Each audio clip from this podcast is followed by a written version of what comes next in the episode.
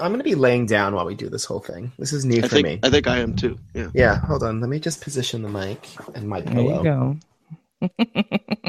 The outrageous crew in quiet. Very reclined. Oh, I've never, I've never been so comfortable doing this. Okay.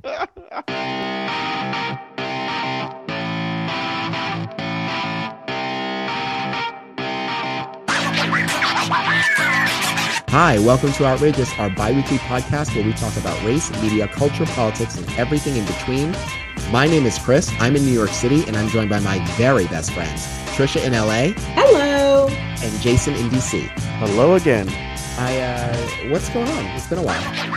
I, I can't get over. I just think it's important for the listeners to know that Chris is holding blanket over his head while recording to increase to improve the sound quality. And it's just it's hard for I'm- me to focus looking at committed. it right now. I'm committed. Uh, it's hot under here, really super hot, but at least it doesn't sound like I'm in a bathroom recording this. Just remember that time you recorded in a bathroom? Yep. I was committed. I was committed. So Hold on though. Nothing compared to recording in a GNC. That forever will be my favorite recording moment. Which turned out to not be as quiet as you would think because nobody goes into GNCs anymore. oh my god, the one by my house just shut down. So let that be a lesson. GNC is the I best place. Abandoned GNC of is the best place to record a podcast. GNC, it's one of those chains. I don't know how it ever worked. Like, do It people did. go to a separate? I know it did, but I don't know how. 90s. I The went 90s. there. The 90s, people were like really into, you know what? I think what's ruined GNCs are like, hello, drugs through the mail. Like, hello. Hello, everything through the mail. So, everything through the mail. I needed a new lamp and a new clock. Those are things I used to go to the store for. Honey, Amazon.com. horrible. Horrible. I'm terrible. I mean, It's just walk down the street and see your neighbors and get a lamp. I wanted to. Seeing the neighbors is too high a price to pay. Yeah. Yes. Neighbors? Who are they? People. People. You know, suspicious people I see nearby that I don't trust. Uh, you know what I wanted to ask you guys about? Online dating. what about it? I had this idea the other day, and maybe I'm crazy.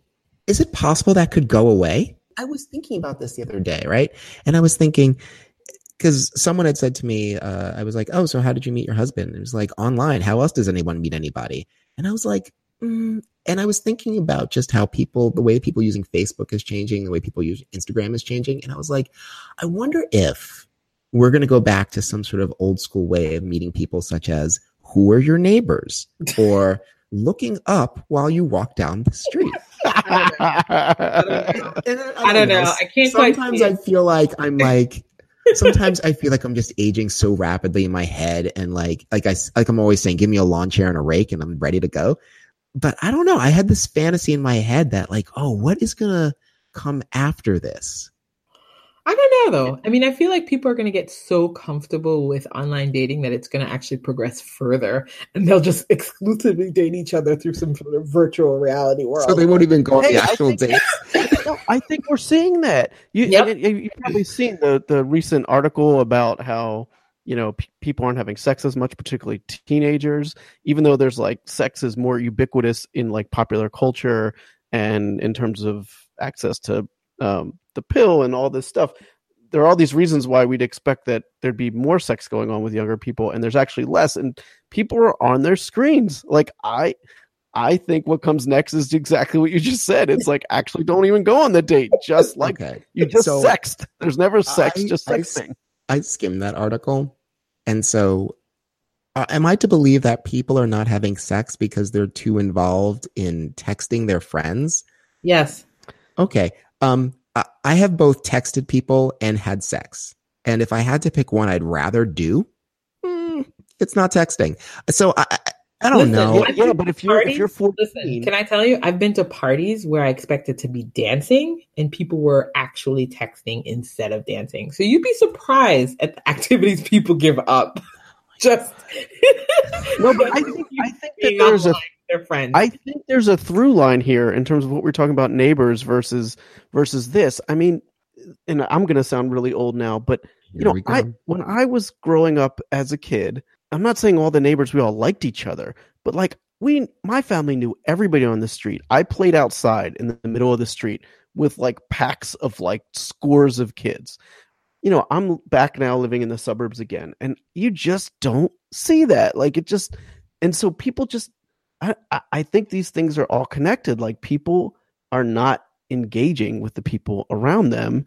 You know, what you were just saying, Chris, the thing is, if you're 14 and you've never had sex, and you you have to choose between what's really easy, which is being behind a screen, and engaging in that way versus stepping up to the potential of being rejected and all of the challenges overcoming social anxiety it's real easy to stay behind that screen. I i, I think i think there's a lot of alienation now and i, I think the technology is is um it, it's a crutch that is maybe making it more difficult for people to connect i think the future of that is things that we couldn't imagine.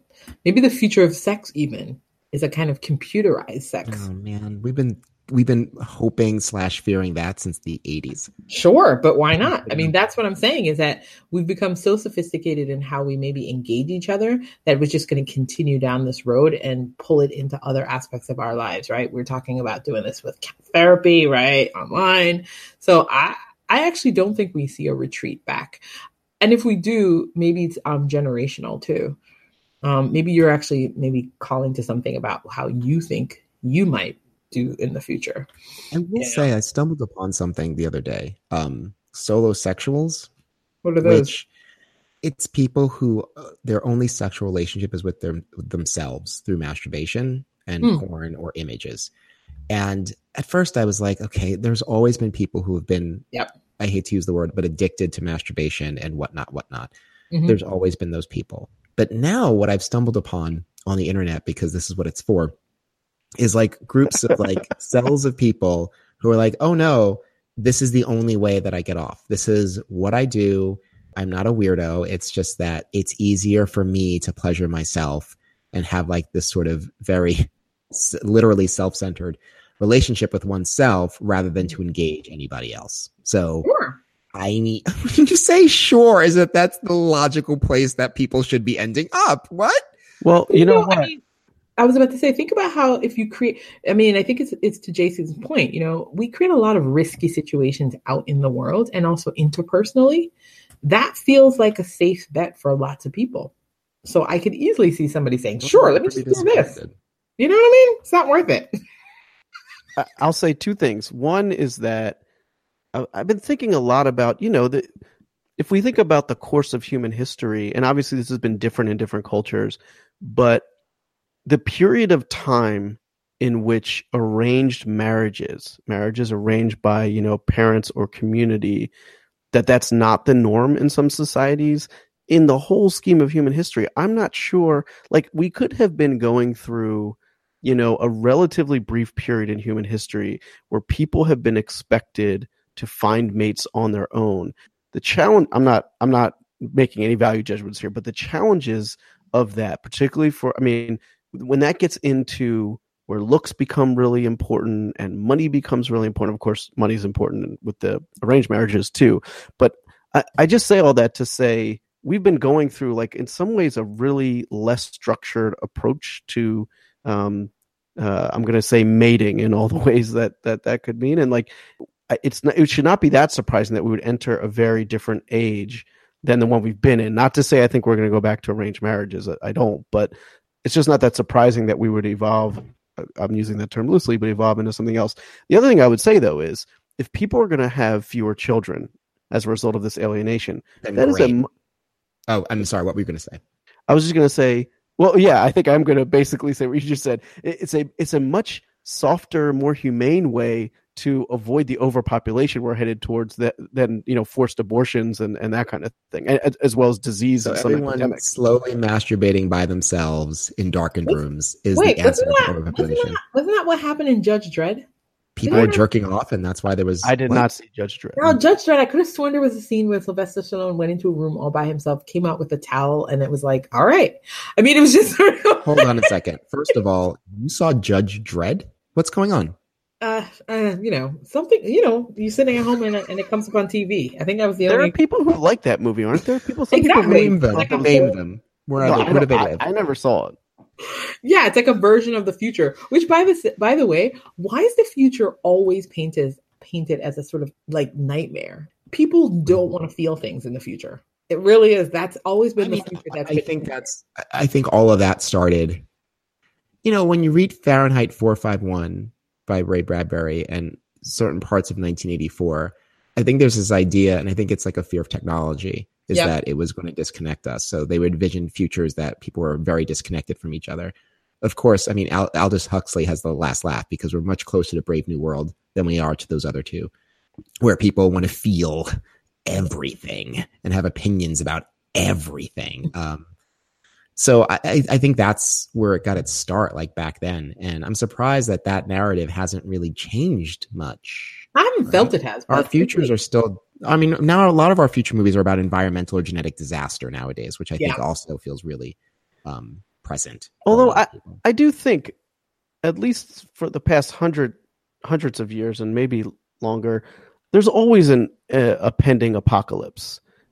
I think there has been for hundreds of years. At least, like if you look at English literature, like you know, in the 18th century, like the French Revolution was going to be the apocalypse, and so I, I every don't know. culture ha- every culture has had their apocalypse. I mean, shortly after Jesus Yeah. died, the apostles were like, "The end days are coming." Yeah, I Book mean, of Revelations. I mean, that year was like that was like in 43 you know what i mean like it was a Right. long time ago and, and every culture has it like the aztecs had it you know they were like they're gonna come from the Yeah. east And they did Well, well, I, but um, it just reminds me of that quote from The Matrix where Smith says something like, you know, remember he he says that they tried with the first crops of humans to create like a utopia and everyone rejected it, whole crops were lost, and and he said like the human, the chosen human condition is suffering, like people choose to see the future bleak, like i it's something we was do. Ah, the Buddhists would love it. Um, thinking about that yesterday did we have like a mind meld i was just thinking about that yesterday that part of that movie it's because it it's was- the perfect movie. So i was that's why you're pondering thinking it. about it. everyone trisha loves the matrix It's my I favorite love it movie. too. One Although I do think Reloaded was was better than the first one. All right, whatever. Um, um, so anyway thanks everyone for listening uh, jason won't be joining us for the second half of season three Jason, we don't have time to talk about what's wrong with that. with that. yeah, sorry. Right. Um, just you, it's just good that you know that your uh, opinion is unpopular. So anyway, back in October, uh, after we had talked to Jason about being in the Trump administration, I had let the recording just go and record what we talked about just off the cuff, and I thought that would be fun if we just played that for people. So guess what, everyone? You are getting a bonus coming to you, and enjoy it. This is what we sound like when we don't think anyone is listening. After this is done, we'll come back and give recommendations. So now hear this. There was one thing that everybody wanted to know, which I think we ended up cutting out, What? which were like the Betsy DeVos interactions. They really liked that. They wanted to know that. Um, but you know, it is what it is. But you know what I realized? I don't know think if- people want to know the truth, though, right? maybe not. I think I think they want to hear that she that was was like stupid and racist. But uh, Jason, that's probably not the truth, right? No, I mean, I think that Yeah, what was really so- was like the dynamics that it's really like a push pull. But no, the other thing I was thinking is I don't know if we ever covered this, and so at some point maybe we should. I would listen to the episode, which was really good. Did did the department get smaller? It ha- yes, that's a great question. So it it has decreased in size in terms of staff size by 13%, not Mhm. through any particular action, just through a hiring freeze that the secretary has instituted since it's actually recently been modified, but for the first year and a half, it was very hard to hire or promote people. That sounds like an action. What do you mean? That sounds like something that someone did to reduce no, the size. no, of the that's true. But what it wasn't, I mean, I think some of us even early on thought, oh, what we may end up with like a reduction in force, right? Like we're gonna. There was never like a we got to cut ten percent. It was just like a slow drip uh, decrease. Okay. But yes, you're right. We talked about whether it's going to get smaller. It is now thirteen percent smaller than it was. Oh, that's a nice nugget. Yeah, I, I, I so many people, so many people text me and was like, "Oh my god, I was so learning. I was learning so much." Um, so even though you That's thought it was an information dump, it was actually really useful for people. because a lot of people don't know how these departments work. No, I thought it was totally useful. I, I thought it was a really good episode. I think honestly, it's probably one of our best. Which Yeah, I mean, it's it's almost all Jason. So read that the way that you want. But Well, heavy content. Heavy content. Lots of Yeah, heavy con- content. Yeah, content wise, like most of the time we're just bullshitting. Yeah. Like talking about like wouldn't Blacktopia be great or whatever. But, like, We're talking about stuff we don't know a lot about. That's the difference, right? Yeah. Like it's, it's Yeah. different You're- if like Chris you talked about like running a camp, right? Like that Yeah. would be detailed, right? Or like Trisha talking about like media literacy in detail or tennis in detail. But yeah, we're usually talking about shit we we know nothing like- about. we literally Well, had know, an expert on wanna- talking about stuff, which was great. I always want to bring back Marcy because Marcy's so deeply embedded in the Planned Parenthood world. Mhm. I don't know. I always like a little bit of info. I'm like, we have so many friends with so much information.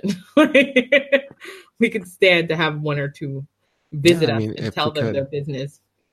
Can, can All I tell you real quick, just because you brought up Marcy? So at the department, the woman who runs the ethics office, her name is Marcella.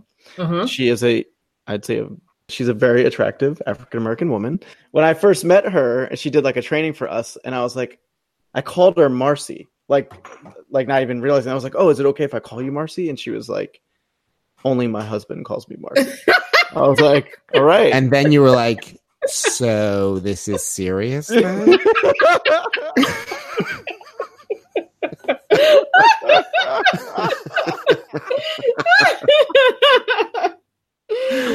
That's she let fun. You know. he was like, yeah, our three kids, uh, our three teenage kids, and my husband and I are pretty serious. that was awesome. Oh Well boy. played, Marcy. You know what's funny? I've reduced the amount of TV I watch by about 30% from last season to this season. And the uh, the only scripted stuff I watch is like How to Get Away with Murder, Mhm. like Modern Family, Fresh Off the Boat.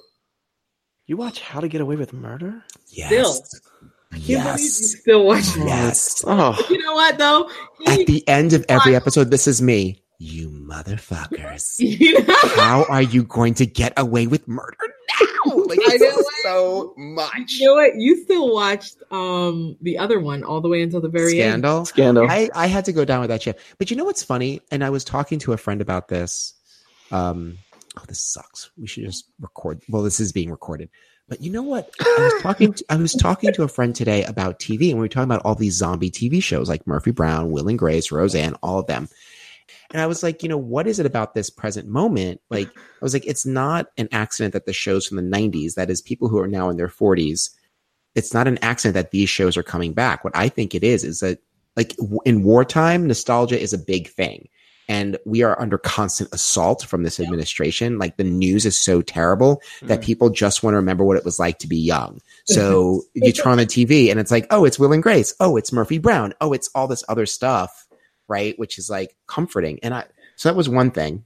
Then the other thing I said, I was like, there is, I'm concerned about the lack of original content. Not that people are going to stop becoming creative because everyone's like, oh, there's nothing new under the sun. That's bullshit. But I was like, you know, because of the way that this shit gets delivered to us, like Hulu and Netflix, the reason why these things get greenlit is that companies can look and say, well, on Hulu, old episodes of Will and Grace were downloaded 13,000 times last week. So we can greenlight this. And so I was just like, the thing with these zombie shows is that like they already have sales and it just might be harder for something new to compete with that. Like who's going to want to take a flyer on that when you know that Friends 2020 would like 40 billion people would watch that. But do we need Friends 2020? You know what I mean? Do you follow all that? I follow it. I was Uh, kind of only like, made sense then because you know what? They actually like Netflix. They they produce a ton of content. Not everybody catches on to it though. They're also Like, canceling a ton of content this year. Yeah, because you know what? They put a they put out a ton, and they're they're like throwing everything and seeing They, what. they really are. I mean, it's like a different. It's an interest. It's an interesting business model now, right? Like they're spending a billion dollars, literally, knowing that like you know, like a third of it's going to stick. It's a very. It's it's like it's such a different age when it comes to like television or whatever we want to call it. streaming TV. Yeah. Yeah, I, I, I, but I guess, I guess what my fear is that are we just going to keep telling ourselves the same stories over and over Yeah. again? Now there'll come a time when we want different things. There'll come a time when you'll get bored of the. Well, how is that time not now? Like, Because you're because you're frantic and tired and and feeling. You, the, unless you assume that we're going to live in this present moment for a long time, I don't think so. and so people just people just find new things to be intrigued by. I'm not. Sh- I mean, it's, it's interesting. Like, I'm not sure.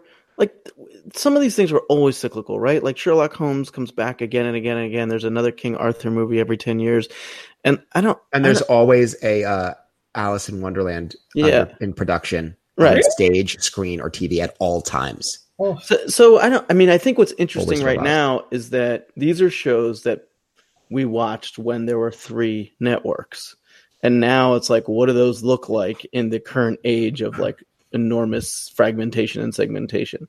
But I don't know beyond that, like beyond the platform difference. I don't know that's really that different from like business as usual with cyclical things.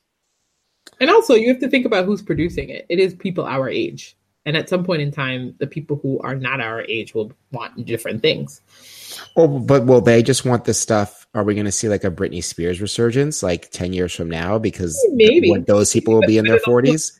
It'll feel fresh to me. I never, I never caught it the first time. no, no. I mean, I think, like Jason says, I think we can probably look at parallels in the past. I think there's a ton of like. Actually, it's interesting that you say that because I feel like there's so much new stuff that I haven't really paid the nostalgia TV much mind at all, and it's meant for me. It's meant for my age, but I have zero interest in revisiting Murphy Brown, um, Will and Grace. I have not watched any of the reboots at all. I'm done with them. I watched one. uh, First of all, I never watched the original, but I watched one. And this is the other thing. The thing about Roseanne, too, it's trying so hard to be relevant. Yeah, And I, I'm just like, well, just build something relevant from the ground up. that's Do you true. know what I mean? Instead of trying to shoehorn, like on the Conners, like they have like a black grandkid and a gender non-conforming kid, and someone's gay, and it's like, I get it, and and their neighbors are Muslim, and like I I get it, right? I understand what they're trying to do because that's what that show's kind of always been about, like lowbrow white people having to deal with the world. The world's changed though, but I'm like, so why don't we just start with another lowbrow white? Fa- like we had All in the Family, then we had Roseanne. Why don't we have something else? Like, why do we have to go back to Roseanne? And I guess, I guess that's my thing. Like Will and Grace, which Ooh. what whatever. I was never a fan of Will and Grace, and, and, you know, and people will debate me whether that was an important moment for uh, queer TV and whatnot. Um, the thing is that Will and Grace was never relevant to the moment that it was in. Right? It was completely apolitical. Um, and now, as they're trying to put politics into it, right, it's really uncomfortable to watch because it's not of this moment, and trying to tackle this moment just seems so fake. I don't know. Maybe it's just me, but I, I I'm just like, well, why don't people just try harder to make shit? Like Blackish is new, and it's it can be relevant because it's new. Like it doesn't have to work so fucking hard. Yeah, I mean, I think that's sort of unfair. I mean, you can those people still exist and still have to tackle the moment. Whether you feel it's forced or not is maybe just up to you, but they they still have to tackle the moment. Otherwise, it would feel like a real s- a stranded in time show. No, imagine that. imagine if they never dealt with sort of the present moment. no, I get it. I get it. I guess I don't know. I, I just don't. I want to. I, I find the zombie resurgence. I find it really interesting. I wonder if it will end, and I wonder if you're right. I wonder if ten years from now we're gonna go back and they're gonna bring back. I don't know what the fuck kids watch Blues Clues or whatever the hell. I don't know. I'm surprised Blue's Clues isn't back. Actually, I'm really shocked Actually, I that that thought hasn't it come. did. I remember Did seeing it something about they got like some Indian kid to be the new face of some show that all everyone used to watch. I thought it was Blues Clues. I don't. Maybe it is. I didn't hear that, but maybe it It's is. hard. It's hard for me. I don't watch TV anymore. And Dora's all grown up too now, right? Hmm. She's like an adult. She's like in Is she college not or exploring anymore? Um, I think she's exploring her sexuality. Uh, the way that they draw her, because like she's very sexy now. Oh, so- man. Um, They've aged her up. They're appropriately. Oh Lord, have mercy. Okay, let's go. Jason, did you go out for Halloween? Did you take your kids out? So Oh fuck! I was trying to leave, but no. So- tell, us, tell us the story now. Go ahead.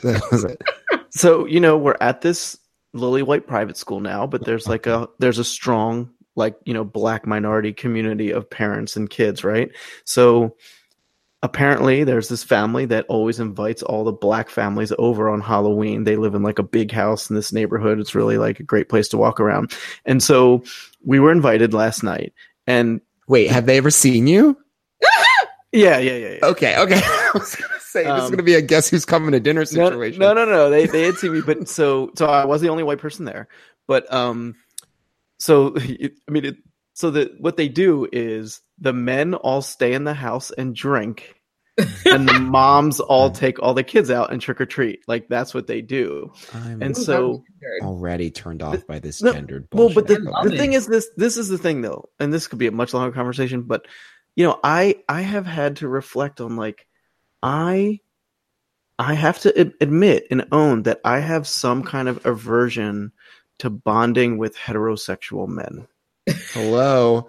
Okay, first of all, Jason, welcome home. Uh, I've always felt that way. So congratulations.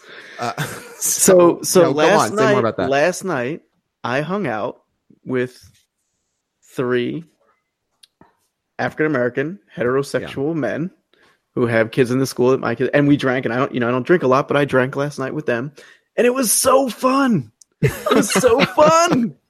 I really enjoyed it. You're so lame.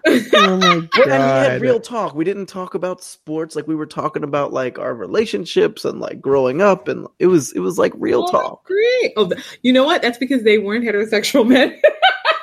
Well, they were heterosexual men. What do you mean? Oh, No, that they should were say maybe they're on the They weren't DL. heter- No, no, no. Oh, weren't Trish, everyone can't be gay. I No, no, no, no, no. I wasn't actually even saying that. Normally I do, but I was like, they were not having heterosexual men like conversation because it's No, sounds like that No. that's not fair to heterosexual men who don't always talk about like name like them. chicks and sports and bullshit. Name Like, them. I mean that is the thing though. I find these three guys. these three guys oh, were talking about other things, but it is true. Like most of the time it's like, let's talk about sports. And I'm like I'm just so not interested. You know what? I met I met this gay kid who was like 19. No, he might have been 22, and he was. We were just we were just talking about. He was new to the city, and we were just talking about like um, whatever. He was saying he needed he wanted to have more straight friends, so we started paying attention to sports, and you know he tries to like masculinize his speech and his uh he doesn't do a lot of this and i was like i was like okay Code switching. and I was like, well, what kind of straight men are you trying to be friends with? I was like, because I'm friends with lots of straight men and none of them talk about sports. Anyway, my point being is that he had an idea, much like I think you do, Jason, about what heterosexual men do, right? And he was like trying to fit into it. But I was like, you know, there's probably a breadth of heterosexual men who don't subscribe to all of this show that you're putting on. So I don't know why you can't find your tribe of straight men, Jason. You're not the only Well, one who's great. No, but I've no, I've read stuff though, and I've heard stuff. You may have heard some of this. That first of all, men in general are not great at bonding, and Yeah. white men in particular Are are, the worst. What? Hmm? are the are the worst at forming bonds. Um, and and I think it, you know someone once told me actually in a race equity class told me there was, it was a white guy who was running this race equity workshop, and he said he said to me like you know the thing with us like with white guys is like we see all men as competitors. And so Yeah. we don't we don't bond like we don't and he was like let's get together like that kind of thing and I I didn't kind of buy it at the time, but I have to say it's right. Like I don't, I don't feel like I, I don't consciously go around like seeing everyone as competitors, but I feel like I definitely keep my distance from men. Well, I think also it's like, I don't know. I, it must be different because you're like all straight and white and whatever. But like, I am, I, I understand.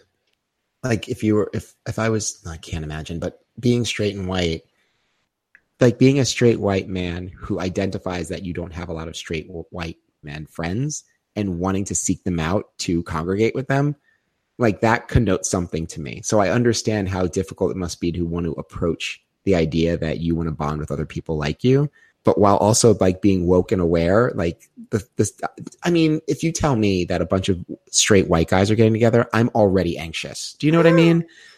Like from the yeah, get. but I, I wasn't saying white in particular. Like I just, I don't care white or, or any race. Like I don't bond with heterosexual men. Last night the guys were all black, but I had a very good time. Like I just, any heterosexual men, like I'm trying to figure out, like, do I have some problem with, with, um, you know, communing with Does them? it matter if they're single?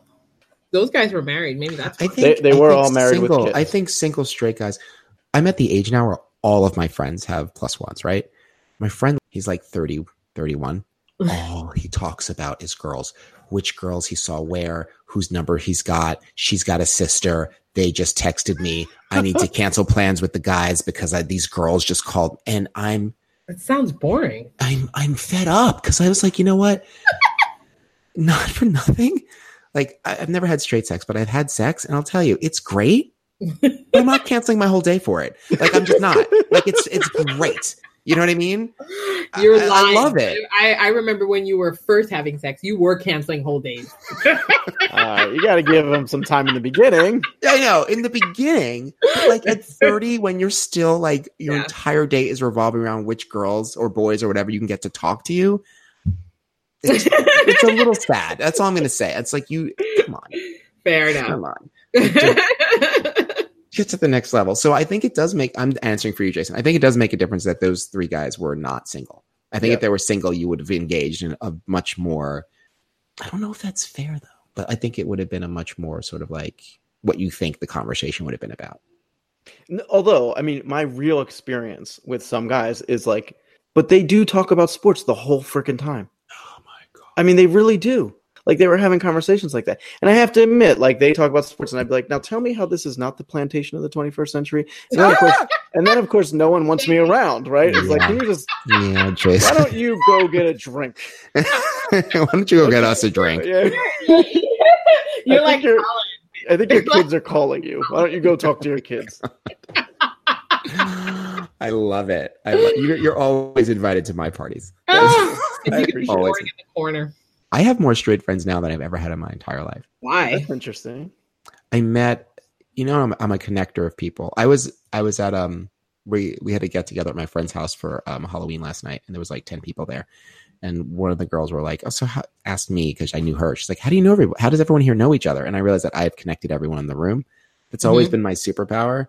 So last night there was like, last night there were more straight people there than gay people. I think there were 10 people and it was just me and Matt. Yeah, there were two gay guys in the whole room, which was, it's crazy. That is. Yeah.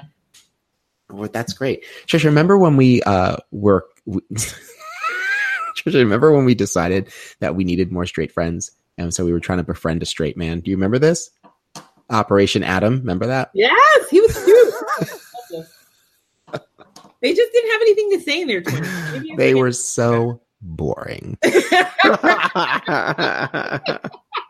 back Jason, in- you're not alone. Apparently, Yeah. the thing. Back in That's the Mag 7 days, it was all girls and gay guys hanging out together. And we were like, we need to hang out with a straight guy. Let's diversify And then our energy. And no, in all our energy was fine. Well, in all seriousness, what I learned during my Tinder period, I did really well for two reasons. One, I talked about stuff, and two, I wasn't an asshole. now, and the for- bar is so It's so low for women. For women in their late thirties low. and early forties, that was all it was. Wait, wait, you want to talk about stuff? And wait, wait, you're not an asshole.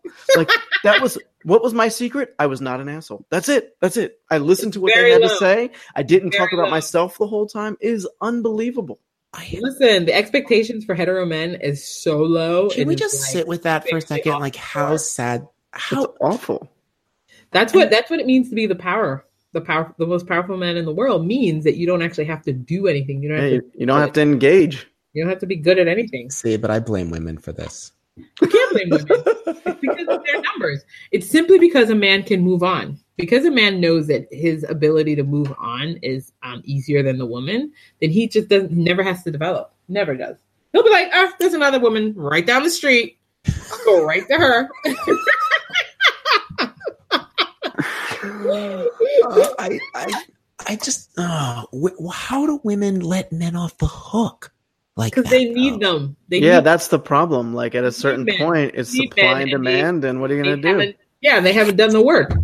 Come on. I mean, you guys, you guys force you guys force gay guys to do some work. You gotta have abs of steel or something, right? There's- There's some work that has to go into it.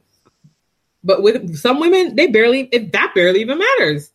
I don't okay, know. but many- but let's play that out, right? Because if it's just supply and demand, right?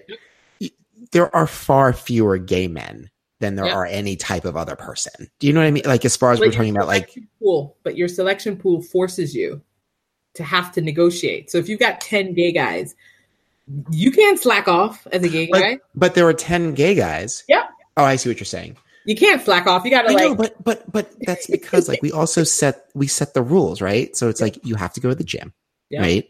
You have to X, Y, and Z. Like there's like things that you got to do, right? and you would be punished. And I'm not, and I'm not, and by the way, I'm not underwriting any of that. I'm just No, saying, like, know, that's guys- how it is. Women do not hold straight men to a standard at no, all. No, you're right. And that's no, the no standards. So if And women it's- did, it's, it's also ahead, power Trish. too. Think about think about the women who hold men to the highest standard. Who are they, and who who le- who gets left holding the bag? Who are the black women? Who are the women that? uh, Hold honey, the black women, did you, thank you. it's and then what that- do we what do we what do men say about them? Too much they're work. Too, they're too much. They're too much work, and they go find a white girl who's like, "Oh my god, I love how strong you are." no, I mean I think it's also just the dynamics, right? You know, sometimes you really need a guy because he's got money. He's got more money than you, better established. Uh, actually, though, you just pointed out there is another. There's a third reason why I did so well at Tinder, and this is so terrible, but it's because I'm totally fine with dating black women. Oh yeah, that's true. And you know, the, the research shows that on dating apps, like black women are the most disadvantaged and Asian men. Don't go on the apps. Don't go on the fucking apps. And here in Chocolate City, like that just opened up a lot of doors. Like There you go. I talk about stuff. I'm not an asshole, and I swipe right on black women. There you go. Swag, swag. It's a, You were all the I rage. hate that. I hate everything But about like I told this. this, this might be specific to the country because, like, I play very well abroad. I don't play well here. So You want to you want to talk about who plays well abroad? Let me tell you something. I started a near riot. Where was I started a near riot? I think it was in Barcelona or Amsterdam. yeah, I mean, I got chased down the street, but in a that's sexy way. Not out. the way, not the way I get chased down the street in this ass country. I got chased down the street. It's totally different over there. But anyway, um, well, Dynamics. dynamics. Well, I, I just want women to hold men to a higher standard. I think. Well, we could men- definitely straight men get away with definitely do that. murder, and I, I just, I mean, They could commit murder with a pot belly and be bad parents. I mean, yeah, it's so true. they can have a It's so hot true. belly, smell like tobacco, twenty four seven, and their wife is worried about like, oh, I, I hope I, I want to look good for him. oh my god, It's so there's a, true. there's a um there's a there's a Twitter feed that's just like archival photos of different things. Although strangely, it seems to really be about Nazis, but there's also there's, I, What? There's- there's- it's, it's so funny. It's like it's like a it's called archival um, photos, and there are three topics that comes up all the time. One, Nazis in the U.S. okay, Two, models at home, what? like models just randomly posing in weird ways. Models are know. just like us. Yeah, it was like models and dancers at home. So it was weird. And I was like, can we just rotate? And then there's a third thing where it's, it's like men with their um what are wives that you get from abroad? What are they called? Mail order brides. Mail mail order brides and their and their husbands. Can I tell Oh, you? That's probably awful. That's pro- It is so hilarious. These these images are so classic. It is the schlubbiest guy in the world standing right next it's like to a this gorgeous Colombian woman, right? super proud next to these like Russian. And I was like, if that doesn't tell you what you want to know about a culture, I don't know what is. Like, it is the worst. It's like, it's like and the husbands look over the moon, like they won the lotto. Like, But, the oh, okay, but what that actually tells me, like that is funny for all the reasons why it's funny. But what that also tells me is that like in our culture we focus on the wrong thing. Because I've noticed something about Russians is that like Russian women, regardless of what they look like, Yeah. right, will get with a certain type of Russian guy who tends to al- Ugly. always look like someone's dad. You know what I mean? Yep. Yep. And and and Jason, you brought this up once when talking about Putin, right? Just the idea of like this attraction of like the strength in this dad, manly yeah. person. And like I wonder if like I mean we want to judge that as we just did. But at the same time, are we focused on the wrong thing? Like these women are like I mean, leave the mail order part out of it because, like, the fact that they get citizenship is like a really big deal, I guess. But like, are they just focused on a different thing? Like, you know, they're oh well, on money and cash. Well, well, and the truth is, for millennia, it has been an institution of financial security. Yeah. We've tried to make it into a friggin' Disney movie, but Uh, a Yeah. love story. It's a Well- love. Yeah. Yeah, I mean, listen. Well, those women are just more in tuned with reality than the rest of us. Then I don't know. they're more. Maybe in we're the with ones who are. of- no, they're more in tune with the the rest of reality because they're more vulnerable. Russian Oh women yeah, are in precarious. That's true. positions. Uh, you yeah. can't, I guess I South can't American ignore that. women. Yeah. I Hello, the the first lady. Hello. I was just thinking that. Talk about like the the It's poster child exactly for mail it's, order the, brides. it's exactly the dynamic we're talking about with an older. but you know what? Well established. I read the Rolling Stone article about her, Mhm. and it's fascinating. First of all, because it's shady as fuck. Uh, while posing as journalism, it's totally shady. But you read about how like her full time job was dating uh, rich white men trying to find Donald Trump. Like Yeah. that's what she did. She went to the gym, and at night she had different dates with men. Mhm. and she was just it was like like that girl in college remember that girl in college who was like i'm not here i was like oh pre-law that must be interesting she's like i'm not interested in being a lawyer i'm husband hunting and we made fun of her so hard but look she you know she Found got a, a a white husband who was a lawyer. She got two beautiful kids a beautiful home. And look at me living in this hall. I mean, like our priorities are screwed up, but I think I'm okay with them. but you know what? I don't judge it because to each their own, right? What makes you? I think whatever makes you comfortable. If those women, and I always say it to my friends, like some of my friends are extremely gorgeous, and I'm like, you want to be taken care of. You know exactly what to do. You can, you know, just work out, make yourself presentable. You know, you don't have to even say that much and get a oh my god might might be oh. better if you don't. right? no i don't want to believe that But you know, everything comes with a cost, no? Everything does come with a cost and relationships are no different Yep. i i tend to romanticize indian arranged marriages too much and it's only because like when we were younger trish you and i used to watch a lot of indian movies right Yep. and so i romanticize it far too much because like those women are talk about being disadvantaged and that's not always to their benefit but i just i think i enjoy the idea too much of just like a practical framing around a relationship. Like Oh, I love really it. I prac- would I I think I like it too much. I've been accused of not being very romantic because I'm very about like, listen, it, this is what I get, this is what I can give you, this is what you get, this is what you can give me. Uh, Can we they're like- transact? That's me. yeah. Can we transact? No, they're like every Jewish person I've ever worked with, which was great. Like I'm, it's sad I'm not Jewish because when I worked with all these little Jewish ladies in um in CUNY, that was what they were all about. They're like, let's hook. They meet these women. They'd be like, I'm gonna pair her up with this person. Let's get it done. Get I like it that done. word. Trisha, Yeah. it's not too late for you to get on J Date. You know there are like Yeah. black women on J Date, Oh and my some of them, just, some of do their that now? descriptions, some of their descriptions will even say, "I'm not, I am not joking." Willing Early to convert. dating. They will say willing to convert in their profile. Oh, that is crazy. I swear to you. oh, that's so You know interesting. what, I didn't know it shifted that way. Wait, J Date. Remember J Date? Is it still going? Jada's is Oh, still like, oh, wait a minute, wait a minute, wait a minute, wait a minute. First of all, converting to another religion is never a game, right?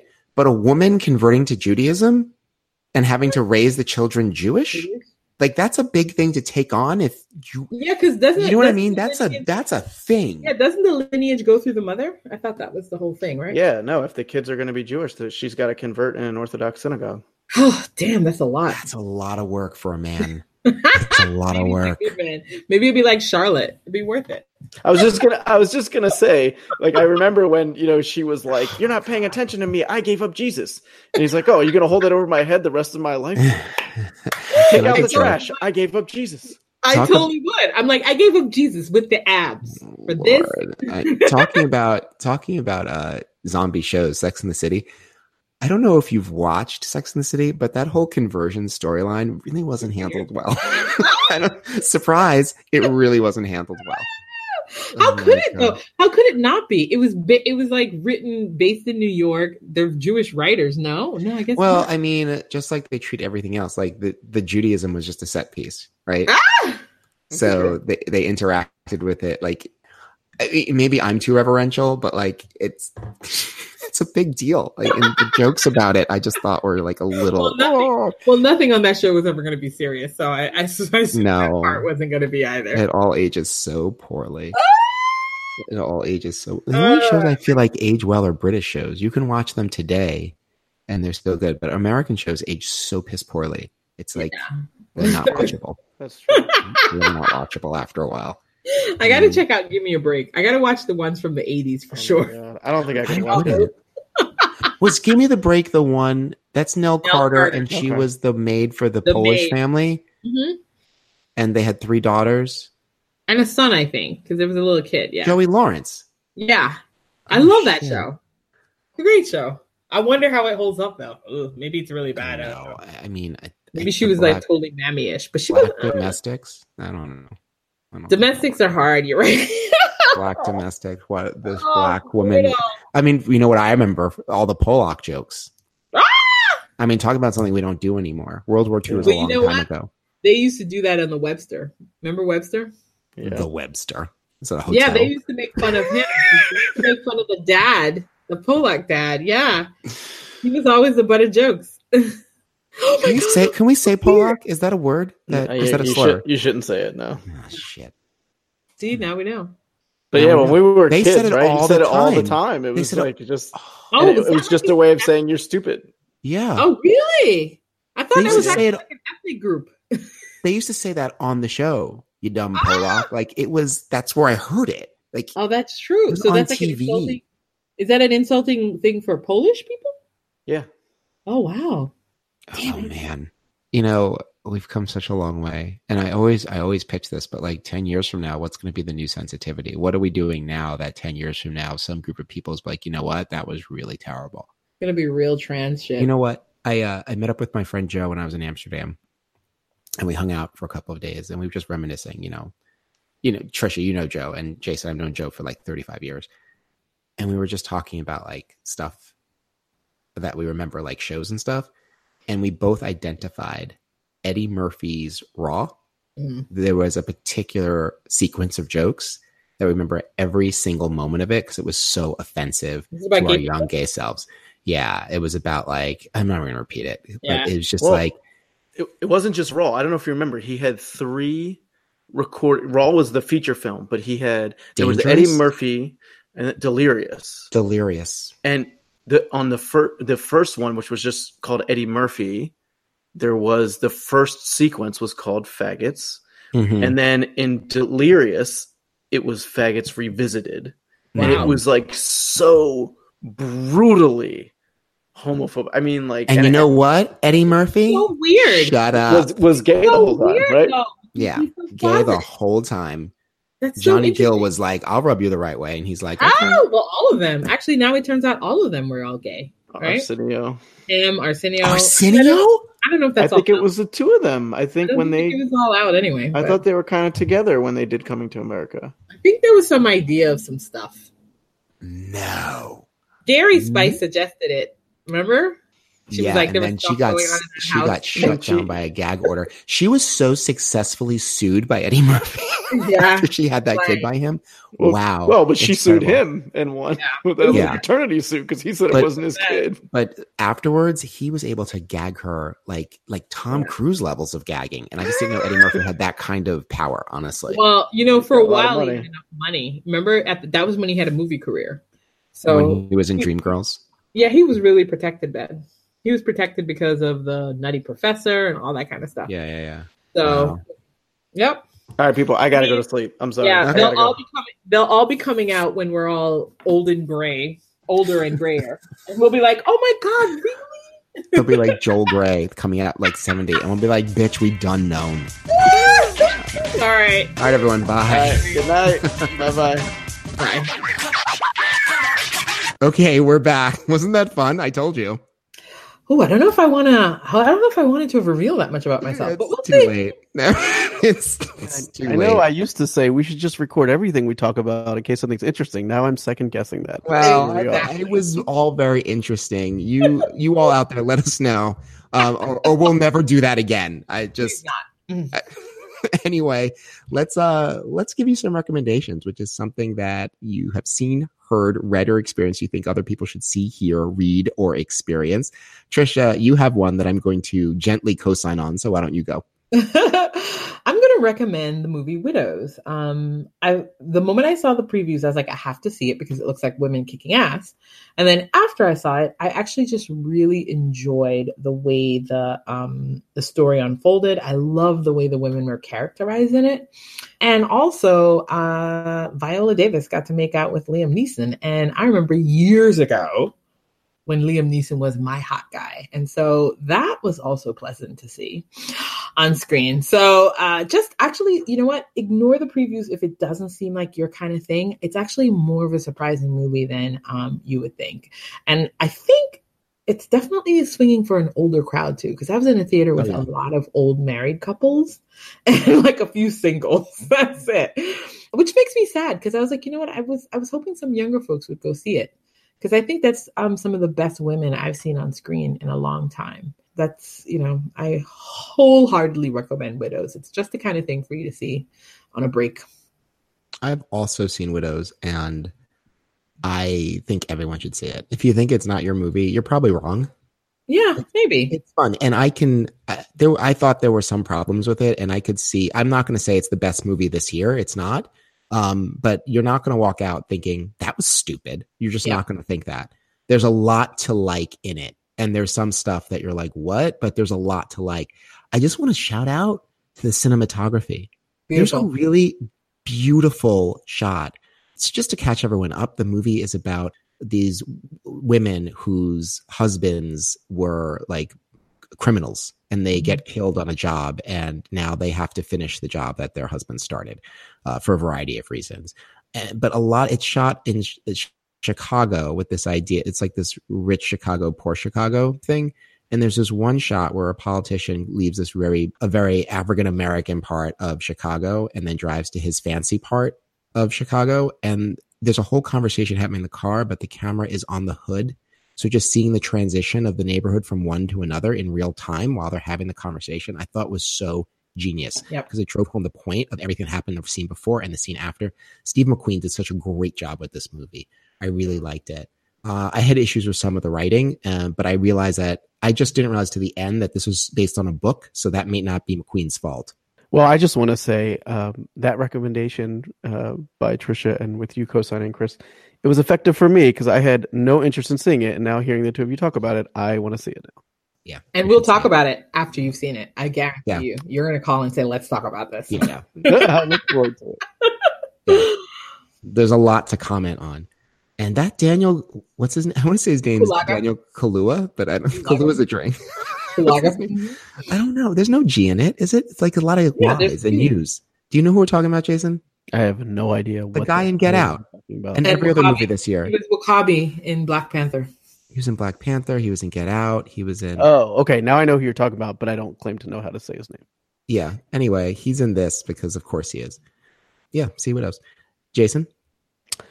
So, continuing the tradition of me making recommendations based on Airport Lit, I am reading the latest installment of the Jack Reacher series, past tense.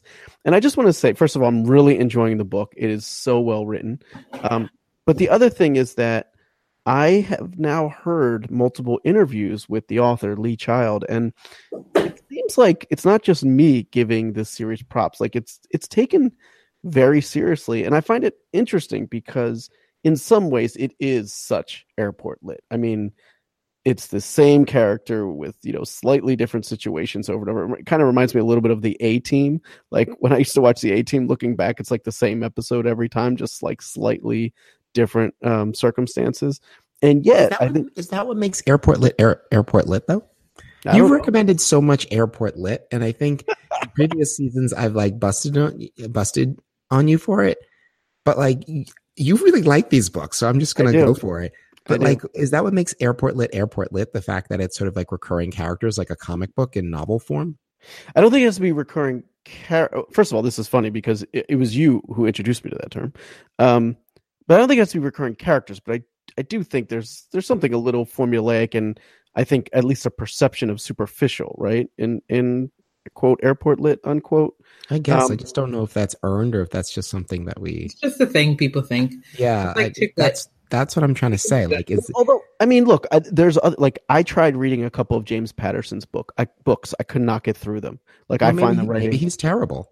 I- I found him terrible. He's but look, who am I to say? He sold like so many books. But my point is like I really like these Lee Child books, and it does seem like there are you know critics and others who do take them seriously. So anyway, point is I recommend it, um, and uh, yeah, I think it's good stuff. Sweet. I I enjoy that you enjoy it. Uh, That's about it.